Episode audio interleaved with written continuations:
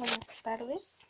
Mi nombre es Angie Catherine Virgües Borges del curso 705 y el día de hoy vamos a hacer este segmento y vamos a leer varios cuentos de hadas en parte para como recordar y pues esto me parece entretenido ya que es algo nuevo que vamos a hacer estoy feliz voy a comenzar a leer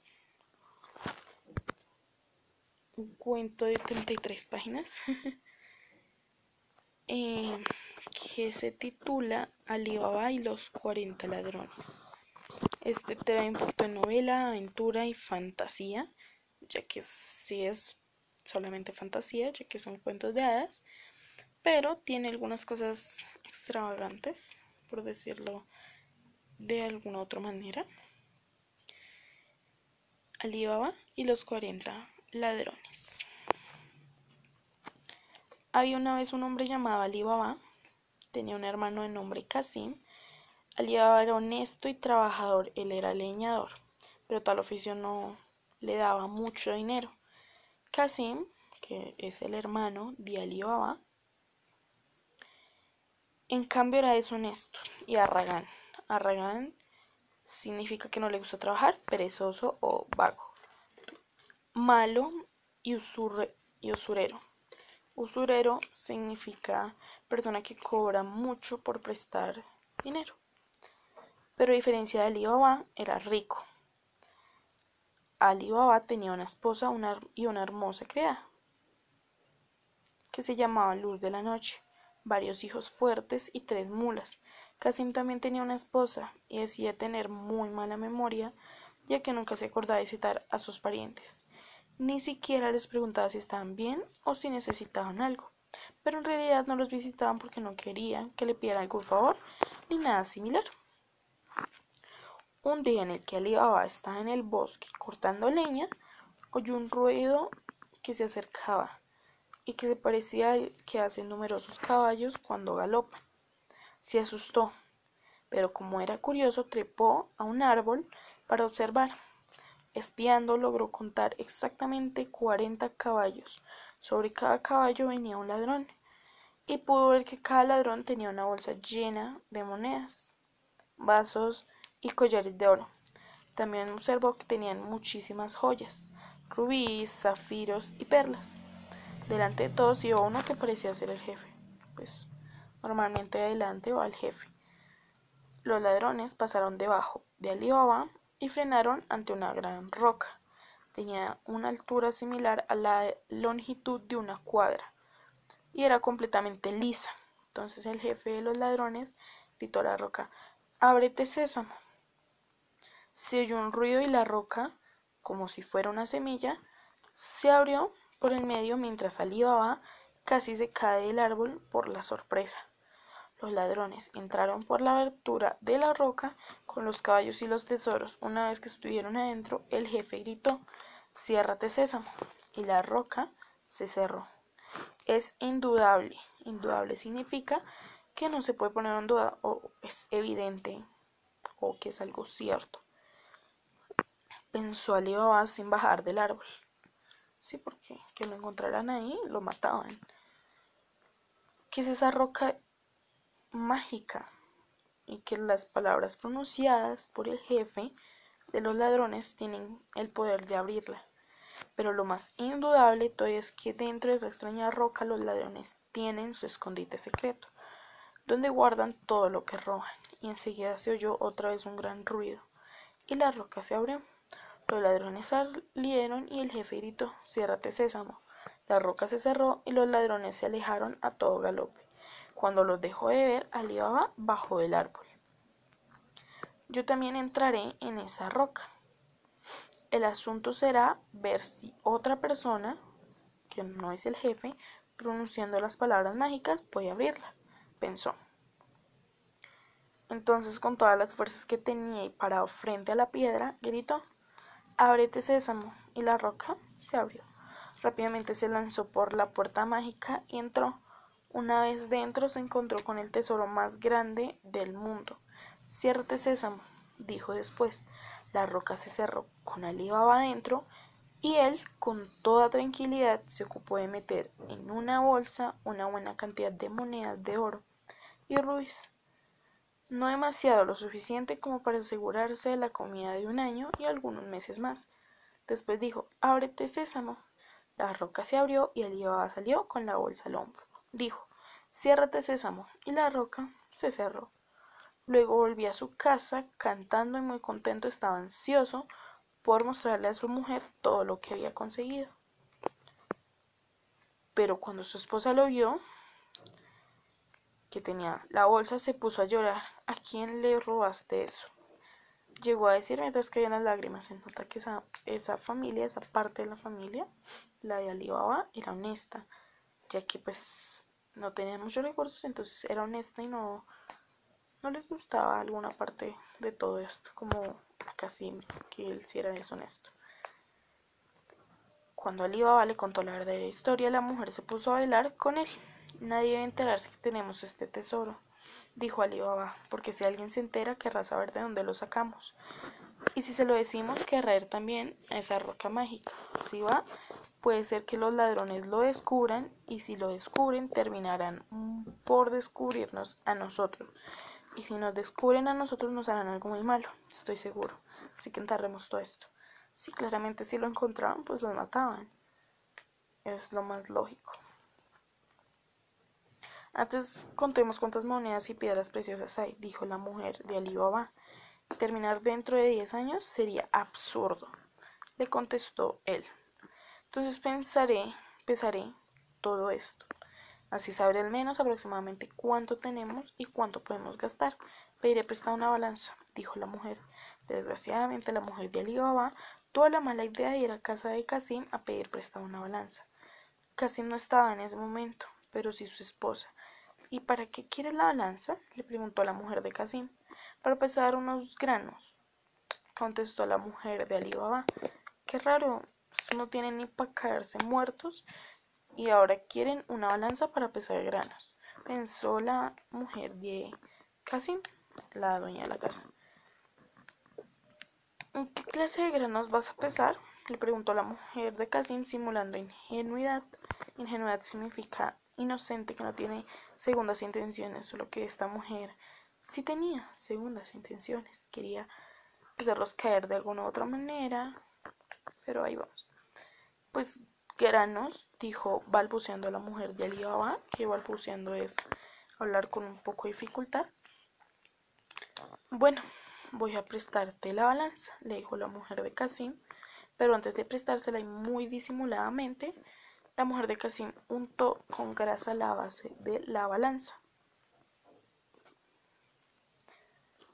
Algunos granos se pegarán a la balanza, en la grasa, y así descubriré que estuvieron pesando realmente, pensó la mujer de Casim. Inteligente la señora.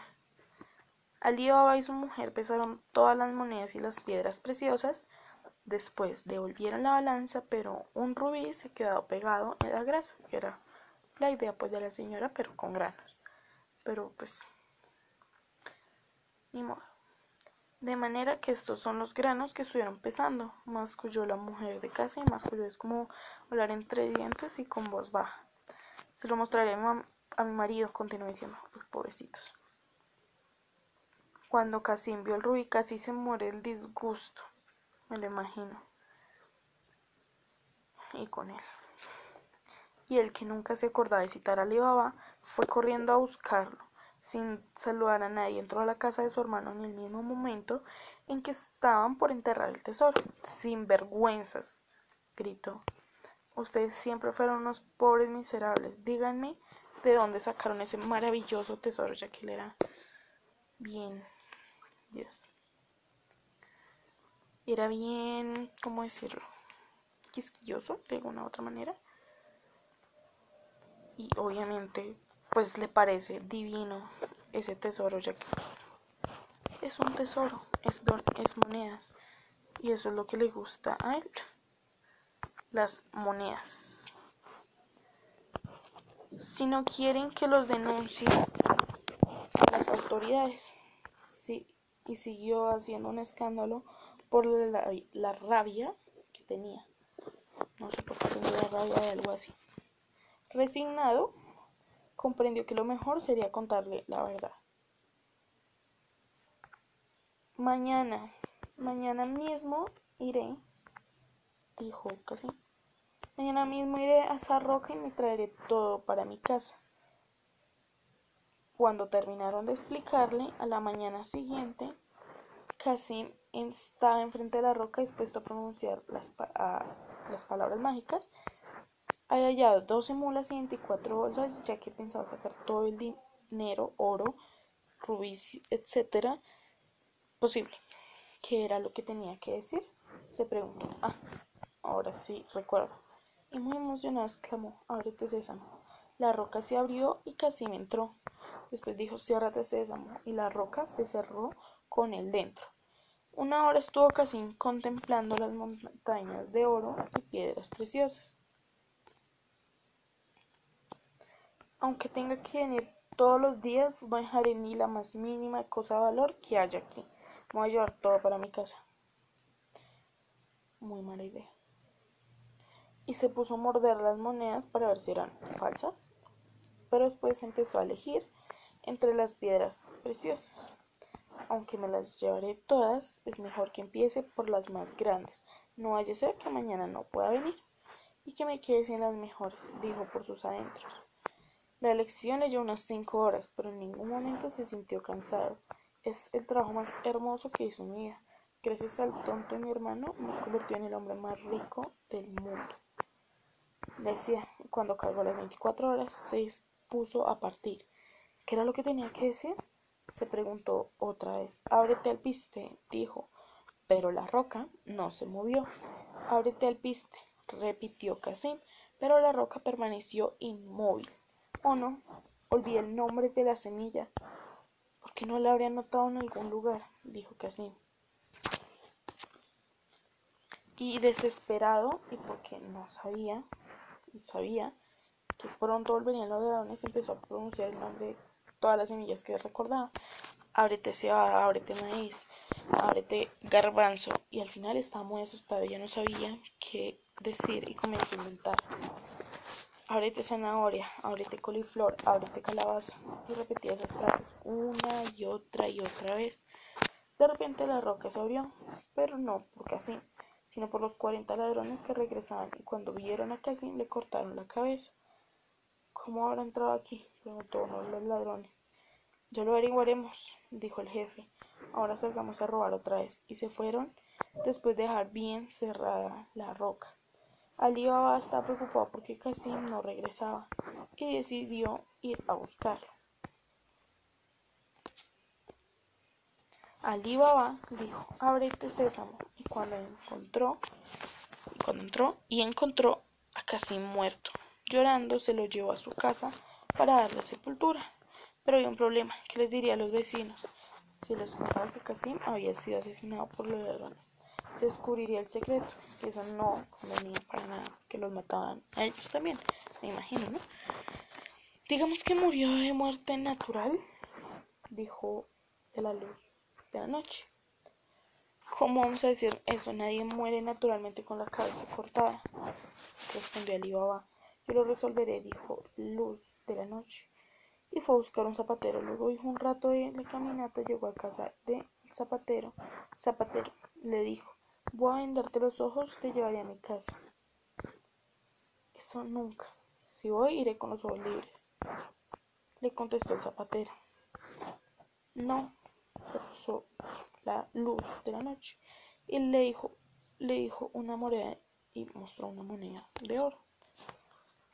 ¿Y para qué quieres venderme los ojos? preguntó el zapatero. Para que no veas a dónde te llevo. Y pues no puedes decir nada a nadie donde queda mi casa, luz de la noche, y le dio otra moneda de oro. ¿Y qué tengo que hacer en tu casa? preguntó el zapatero. Coser un, un muerto. Eh, qué bonito. ah, no, eso sí que no, dijo el zapatero. Extendió la mano para que Luz de la Noche le diera otra moneda. Está bien, dijo zapatero. Después de recibir la moneda, vamos a tu casa. Y fueron.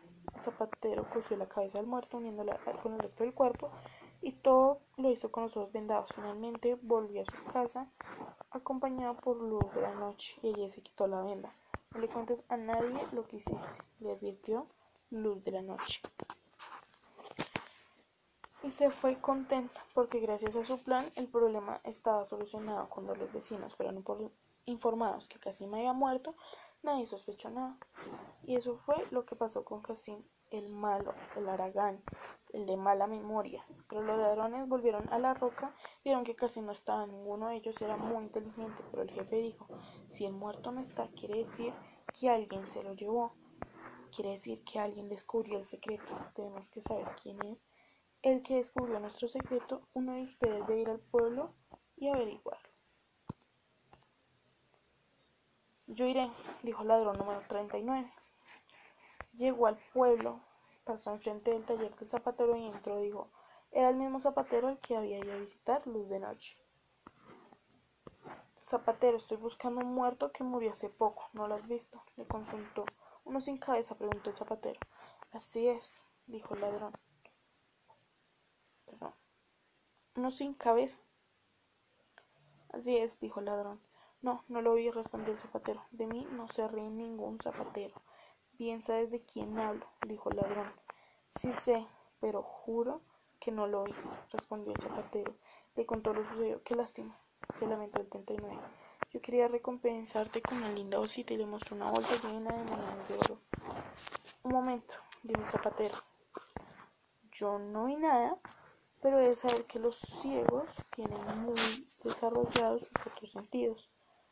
Cuando me vendaron los ojos súbitamente, que significa de repente, repentinamente, se me desarrolló el sentido del olfato.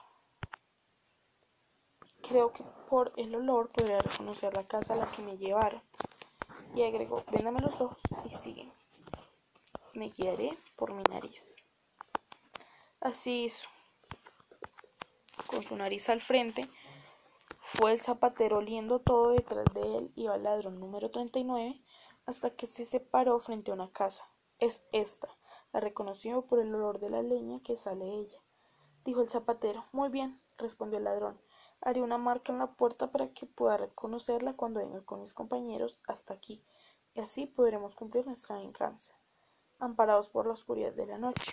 Amparados significa favorecidos o protegidos. Y el ladrón hizo una cruz en la puerta. Después se fueron ambos por cada cual por su camino. Pero Luz de la Noche fue. La Luz de la Noche había visto todo. Inteligente. Pues de buenas también.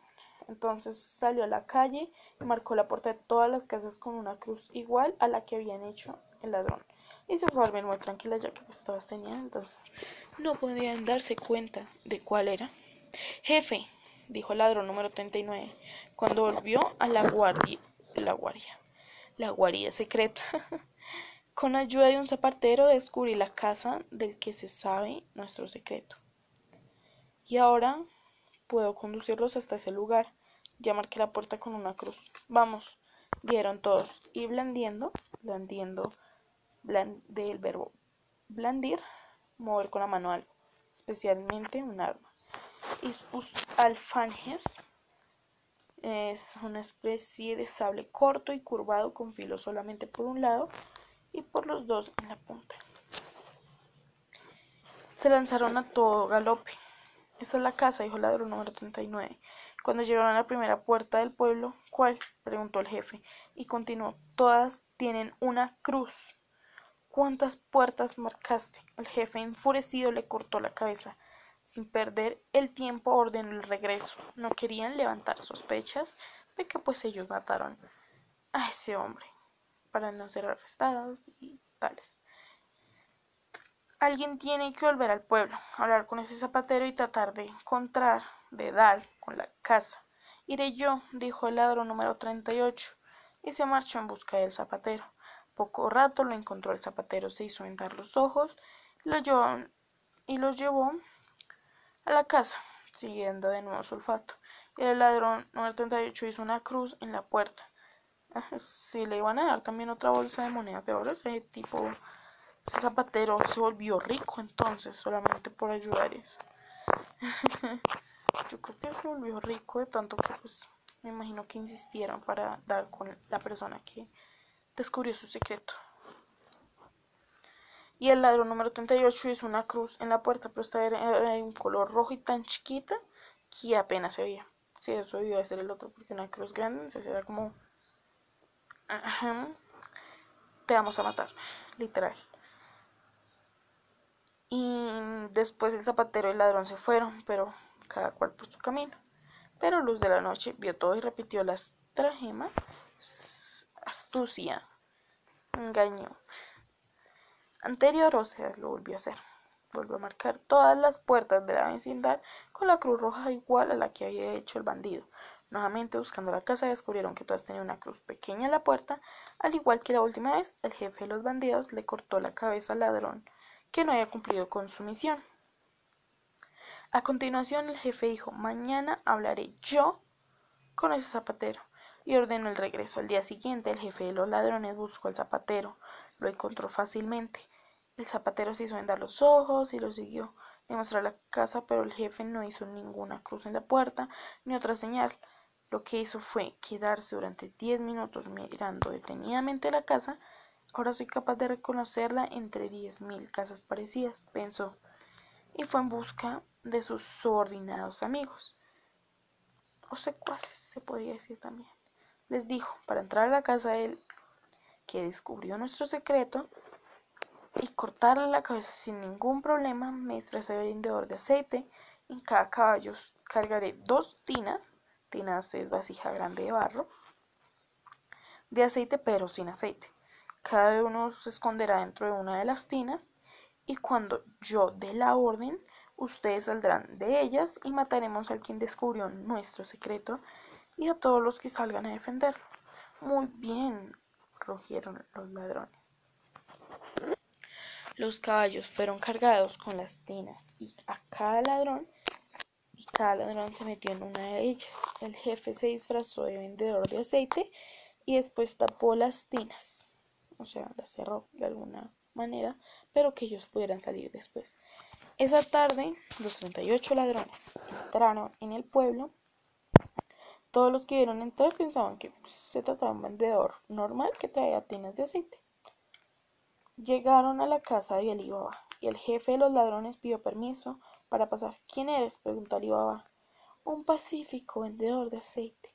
Lo único que pido es albergue para mí y mis caballos, respondió el jefe de los bandidos y Alibaba los hospedó mala idea hospedar a alguien así.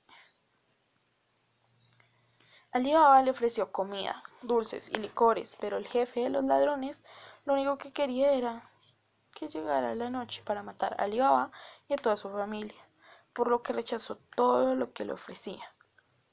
Llegó la noche y hubo que encender las lámparas. Nos hemos quedado sin una gota de aceite y no puedo encender las lámparas. Por suerte hay un, en la casa un vendedor de aceites sacar un poco de esas grandes tinas que él tiene, dijo Luz de la Noche. Tomó un pesado cucharón de cobre y fue hasta la primera tina y levantó la tapa.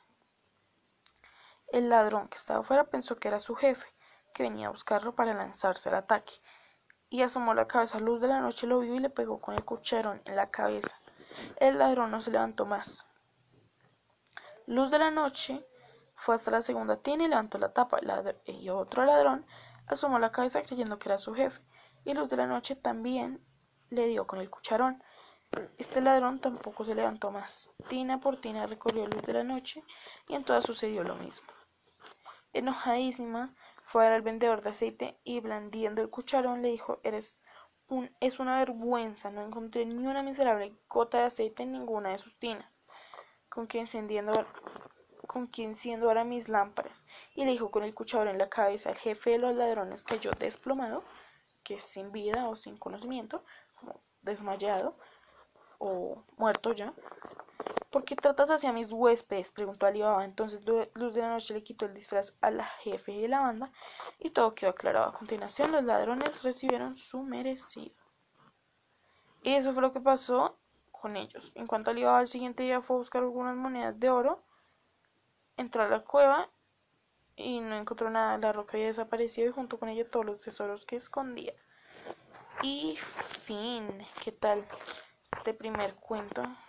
Me pareció chévere porque eh, recibieron su merecido los ladrones tanto por mentir como por ladrones. Eh, me pareció justo, pero tampoco tan justo porque Alibaba también robó, de alguna u otra manera también robó, pero me parece, me parece muy bonita la historia. Vamos con la segunda. Ok, volvimos aquí y vamos a leer el segundo cuento, pero primero vamos a hacer una reflexión y también hablar un poquito de lo que se trató la primera historia, que fue la de Alibaba y los 40 ladrones. Pues es entretenida, la verdad, sí, sí es entretenida. Es larguita, pero es una enseñanza para mí bonita. Porque dice que no hay que robar, o sea, no hay que robar, no hay que mentir. Y eso es cierto, no hay que robar, no hay que mentir, no hay que hacer nada de eso porque eso es malo. Eso no es para nada, pero para nada bueno. Eh, vamos aquí a leer una historia llamada o titulada El patito feo. Este tiene 11 páginas, es de Hans Christian Andersen. Es cuento tradicional y maravilloso. Vamos a comenzar la lectura y espero también les guste esta otra parte de esta este segmento de leyendo cuentos. Vamos a empezar. Como cada verano, la señora Pata comenzó a ampollar. Todas sus amigas estaban deseosas o ansiosas, muchas ganas de verlos a los patitos, que cada vez eran más lindos, que siempre eran los más lindos de la laguna. Como tú que estás leyendo, estás escuchando esto. Muy lindo, muy lindo tu mamá se fajó. Fajó es, se, por decirlo así, se resaltó de alguna manera.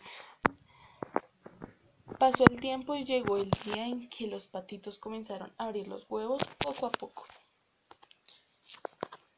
Uno a uno fueron saliendo seis preciosos patitos. Tan contenta estaba la señora Pata y sus amigas que tardaron un poco en darse cuenta de que un huevo, el más grande de los siete, aún no se había abierto. Unos minutos después estaban todas con atención puesta en el huevo que permanecía estático, o sea, quieto, no, no se mueve, no cambia.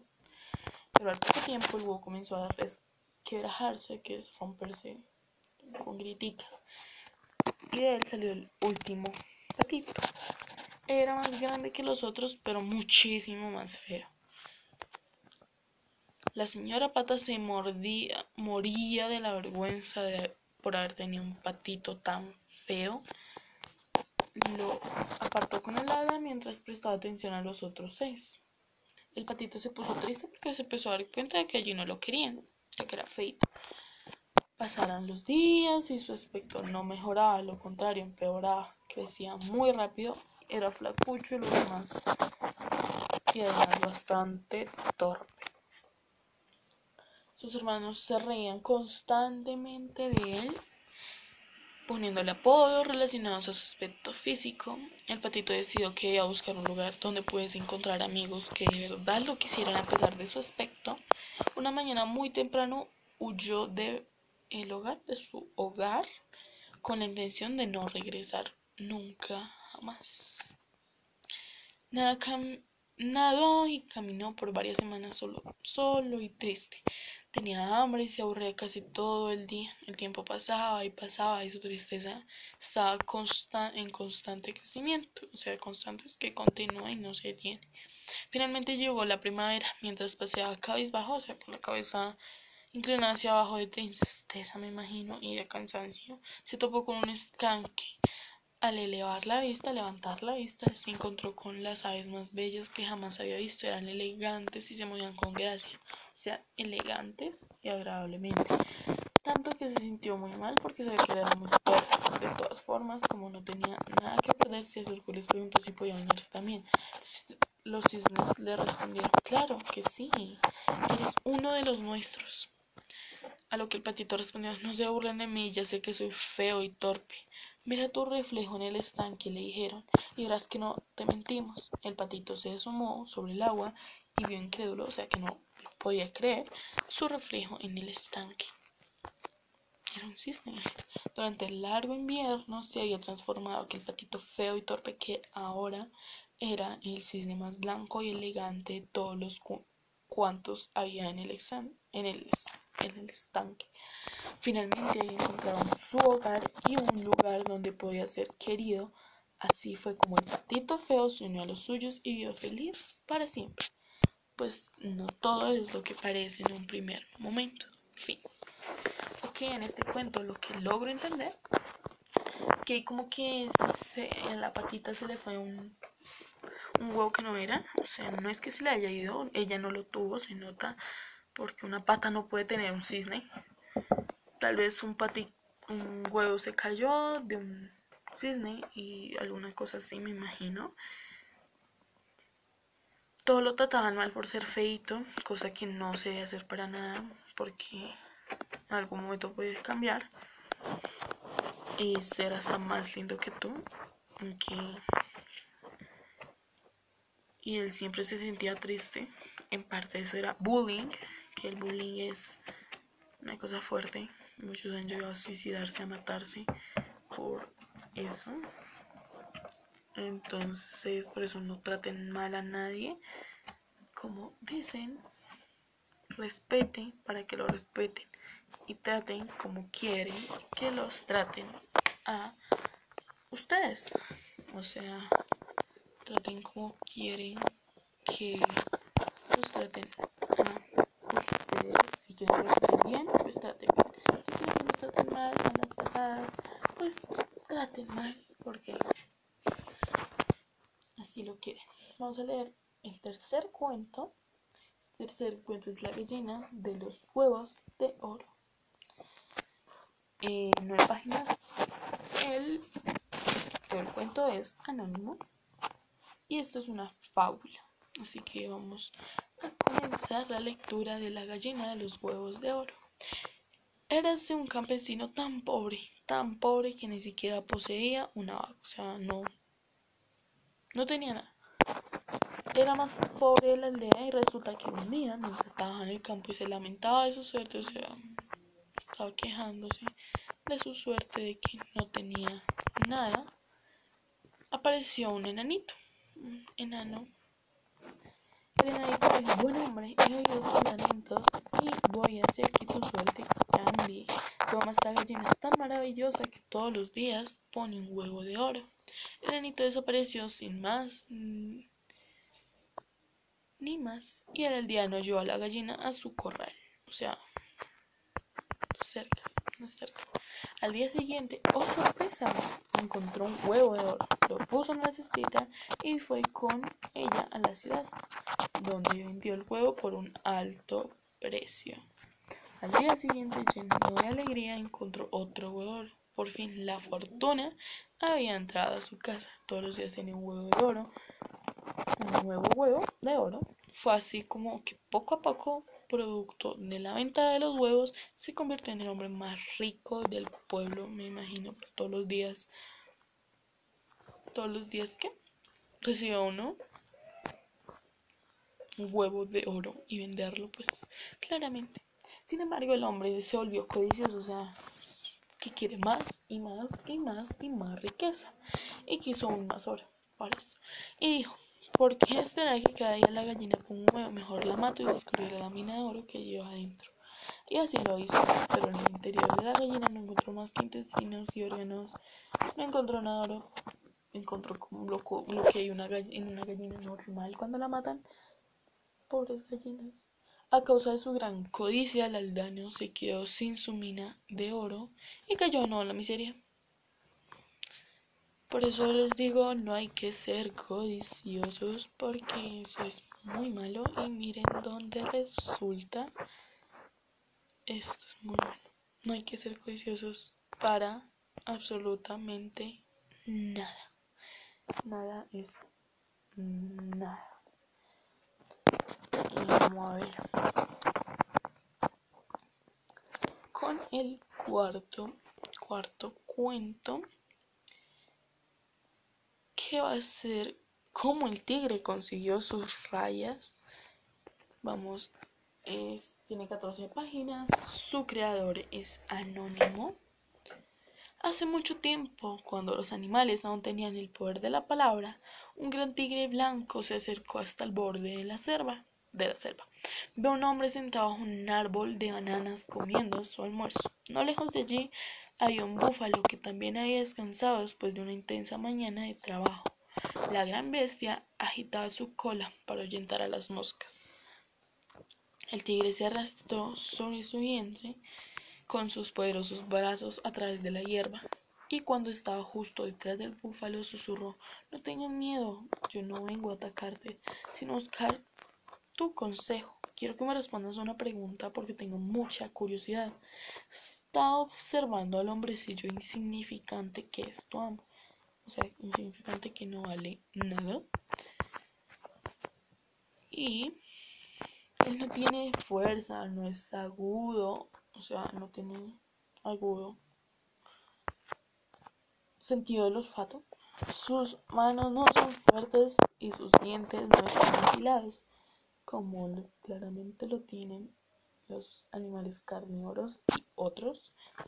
Sin embargo, te ordena y hace que trabajes para él. Por lo contrario, tú eres una hermosa bestia con una fuerza enorme. Pesas 20 veces más que él, eres mucho más alto y puedes luchar contra todas o con todas las bestias de la selva. Y digo que la fuente del poder del hombre es algo que se llama sabiduría. Sabiduría es conocimiento, un conocimiento profundo de las cosas. Así que dime, oh búfalo, ¿qué es la sabiduría? ¿De dónde viene? ¿Y de dónde la consiguió el hombre? El búfalo siguió comiendo hierba durante un rato y finalmente respondió Lo siento, no tengo la menor idea porque no sé lo que me preguntas. No sé por qué, no sé por qué. El tigre dio un gran salto y se paró frente del hombre, y empezó a temblar. Obviamente, el miedo uno encontrarse con un tigre al frente de uno que uno sabe que ellos son carnívoros, que ellos son peligrosos. Entonces, qué miedo. Le dijo el tigre al hombre: No tengas miedo, pequeño hombre, porque yo no he venido a hacerte daño. Estoy aquí en busca de la sabiduría. Por favor, contestadme esa pregunta. ¿Qué es esa cosa a la que los hombres llaman sabiduría? ¿Cómo es? ¿De dónde viene? ¿Y podrías compartirla conmigo? El hombre se limpió con miedo el sudor de la frente y dijo con tanta calma como pudo. La sabiduría es un tesoro. ¿Quieres que te dé un poco de ese tesoro? Por supuesto, yo estaría encantado, respondió el tigre. Y continuó, ¿oyes ese sonido? Es mi estómago, no he comido ni bebido ni he dormido tampoco, por tres días. Entonces quería conocer la respuesta a la pregunta, pero estoy empezando a sentir que debería comer algo. O sea, lo estaba diciendo para comerse al hombre. El hombre, que de hecho oía oír, podía oír el sonido de su estómago, respondió, bueno, por supuesto, con mucho gusto compartiré mi sabiduría contigo, pero por casualidad me la he dejado hoy en casa tengo que ir a buscarla para ti. Si vienes conmigo, me temo que los aldeanos tendrán miedo. Pues esperarte aquí un rato, le dijo. El tigre caminó alrededor del hombre antes de dar su respuesta. Voy a esperar, pero asegúrate de volver. Si no, voy a visitar tu campo todos los días hasta que la próxima vez puede ser que tenga más hambre que curiosidad. El hombre comenzó a caminar hacia el pueblo, pero había andado unos solos pasos cuando la vuelta y le dijo al tigre, por favor, perdóname, me preocupa la idea de dejar un tigre hambriento aquí con mis animales. ¿Me dejas que te ate a este árbol mientras voy a buscar la sabiduría? De esa manera no estaré preocupado. El tigre tenía miedo de que el hombre cambiara de opinión acerca de compartir su sabiduría y se quedó pensando en el gran poder que ésta le podía dar. Con su fuerza y con solo un poco de sabiduría el hombre gobernaría a todas las criaturas de la tierra, el mar y el cielo. Quería tanto ese tesoro que accedió a que el hombre atara con la cuerda al tronco del árbol de las bananas. Mala idea, mala idea. Una hora más tarde, cuando el tigre ya comenzaba impacientoso a perder la paciencia, perder la calma, el hombre volvió al campo con sus hijos. Cada uno lleva costales de paja seca. Siguiendo las indicaciones de su padre, los muchachos esparcieron la paja en el suelo debajo del tigre. He cumplido mi parte del trato, te he traído, te he traído la sabiduría, le dijo al tigre. Entonces el hombre le prendió fuego a la misma. Llamas naranjas brillaron y quemaron al tigre. El, tigre rugió de dolor, claramente, hasta que por fin el fuego quemó las cuerdas y corriendo se tiró al río para refrescar su piel chamuscada por el fuego, o sea, quemada, herida. Pobre, pobrecito, pobrecito. Con el tiempo las pies del tigre sanaron, pero para siempre su piel quedó con las rayas anaranjadas que lo quemaron y las marcas negras donde las cuerdas enardecidas, o sea, que donde prendieron fuego, lo mataron y aprendió la lección de tener cuidado con los humanos. Ok, ok, ok. Pues, ¿qué les digo?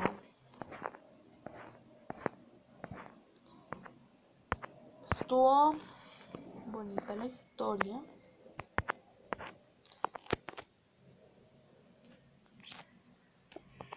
¿Qué les puedo decir? Eh, triste lo que hicieron con el pobre tigre. Porque. No, porque sí. Fue triste que lo hayan atado de alguna manera, de esa manera tan cruel que se llama crueldad animal, maltrato animal. Pero pues ni modo, ¿cierto? Y pues se supone que así el tigre consiguió sus rayas. Y la sabiduría, sí, es algo que se adquiere, más no que sea un objeto físico, un libro. No, pues sí, con el libro se ayuda a adquirirla. Y vamos con el último, que vamos a ver cuál. Podría ser la princesa y el sapo. Y también el cuento anterior dice que no confiemos siempre en las personas y que pues solamente por querer algo tanto no hay que hacer cosas como esas tan, no sé, atar animales literal. Entonces hay que pensar las cosas muy bien antes de decir que sí. Hace muchos años, eh, perdón, La princesa y el sapo, página 1. Hace muchos, muchos años vi una princesa a la que le encantaban sus objetos de oro. Su juguete prefería una bolita de oro. En los días calurosos le gustaba sentarse junto a un viejo pozo para jugar con ella. Cierto día la bolita se le cayó en el pozo, pues era tan profundo que la princesa no alcanzaba a ver el fondo porque si, si se metía allá nunca saldría. Ay, qué tristeza, la he perdido, se lamentó la princesa y comenzó a llorar. De repente la princesa escuchó una voz. ¿Qué te pasa, hermosa princesa? ¿Por qué lloras? le susurró. La princesa miró a todas las direcciones, pero no vio a nadie. Aquí abajo, dijo la voz. La princesa miró, miró abajo, hacia abajo, y un sapo que salía del agua. Ah, sapito, dijo la princesa, si te interesa saberlo, estoy triste porque mi bola de oro cayó en el pozo. No la podría sacar. Yo la podría sacar, dijo el sapo. Pero tendrás que darme algo a cambio. Te ayudaré a encontrar la bolita si me prometes ser mi mejor amiga. Aunque la princesa pensaba que aquello eran tonterías del sapo, accedió, dijo que sí, a ser su mejor amiga. Enseguida el sapo se metió en el pozo y al poco tiempo salió con la bolita de oro en la boca.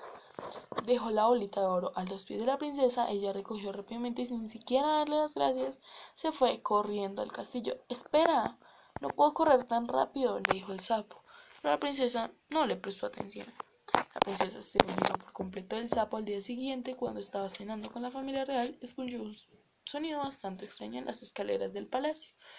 Luego escuchó una voz que dijo Princesa, abre la puerta. Llena de curiosidad, la princesa se levantó a abrir, sin embargo, al ver al sapo todo mojado, le cerró la puerta en las narices, en la cara, ignorando la ayuda, ignorando que la había, lo había ayudado, la había ayudado. El rey comprendió que algo extraño estaba ocurriendo y le preguntó ¿Alguien vino a buscarte? Solo un sapo, contestó ella. ¿Y qué quería ese sapo? preguntó el rey. Mientras la princesa le explicaba todo a su padre, el sapo seguía golpeando la puerta. Déjame entrar, princesa, suplicaba. Ya no recuerdas lo que me prometiste en el pozo, continuó diciendo. Entonces el rey le dijo, hija, si hiciste una promesa debes cumplirla. Déjalo entrar a regañadientes, o sea, de mala gana. Ay, princesa, princesa. La princesa abrió la puerta. El sapo la siguió hasta la mesa y pidió súbeme a la silla junto a ti. ¿Pero qué te has caído? contestó ella. En ese momento la miró con severidad, así como azul, azul. Y ella tuvo que acceder porque claramente hay que hacerle caso a los padres. Como la silla no era suficientemente alta, el sapo le pidió que lo subiera a la mesa. Una vez se dijo, acércame tu plato para comer contigo. La princesa le acercó a su plato al sapo, pero a ella se le quitó completo el apetito. Realmente como un sapo no, es muy bonito. Estoy cansado, ya me dormí a tu habitación. La idea de compartir la habitación con aquel sapo le resultaba desagradable a la princesa que se echó a llorar. Entonces el rey le dijo, llévalo a tu habitación. No está bien darle la espalda a alguien que te prestó su ayuda en un momento de necesidad. Sin otra alternativa, la princesa procedió a recoger al sapo lentamente, usando solo dos dedos. Cuando llegó a su habitación, lo puso en un rincón. Al poco tiempo, el sapo saltó hasta el costado de la cama. Yo también estoy cansado, dijo el sapo. Súbeme a la cama o se lo haré a tu padre. La princesa no tuvo más remedio que subir al sapo a la cama, acomodar las mudillas. Mudillo es blando y esponjoso. Almohadas. Cuando la princesa se metió a la cama, comprobó sorprendida que el sapo sollozaba en silencio. ¿Qué te pasa ahora? preguntó. Yo simplemente deseaba que fueras mi amiga, contestó el sapo. Pero es obvio que tú no quieres saber nada de mí. Creo que será lo mejor que regrese al pozo. Esas, esas palabras ablandaron el corazón de la princesa. La princesa se sentó en la cama y le dijo al sapo en un tono dulce: No llores, seré tu amiga. Para demostrarle que era sincera y que cumpliría todas sus promesas, la princesa le dio un beso buenas noches. De inmediato, el sapo se convirtió. La princesa estaba tan sorprendida como complacida. La princesa del sapo se convirtió en un niño, iniciaron hermosa amistad y fueron felices para siempre. En fin. Bueno, esta historia, lo que yo entiendo y lo que quiere decir esta historia es que esa princesa era muy creída de alguna manera porque como ella era rica y pues un sapo, entonces como que no, pero el papá le enseñó que cuando tú haces una promesa, por ejemplo, le prometes a, a, tu mamá, ay, voy a hacer una, voy a sacar mejores notas o cualquier cosa, hay que esforzarse para cumplirlo, porque las promesas se cumplen, no hay que ser como esta princesa que no cumplió con su promesa al principio, pero el papá le enseñó el verdadero acto que es que se cumplan las promesas que ella promete, claramente, valga la redundancia. Y pues es justo lo que hizo el padre con la princesa. Pero después de unas palabras sinceras que le dijo el sapo, sé que tú no quieres que yo esté aquí claramente. Y se le landó el corazón porque dijo, estoy mal. Le dio un beso y pues se convirtió en un príncipe. Si ven que los actos buenos traen consecuencias buenas, así como si los actos malos traen consecuencias malas. Y pues espero les haya gustado. Son cinco cuentos de hadas. Espero les haya gustado cada uno. Y estoy muy feliz de haber compartido esto con ustedes. Los quiero mucho. Dios los bendiga. Y los veo pronto.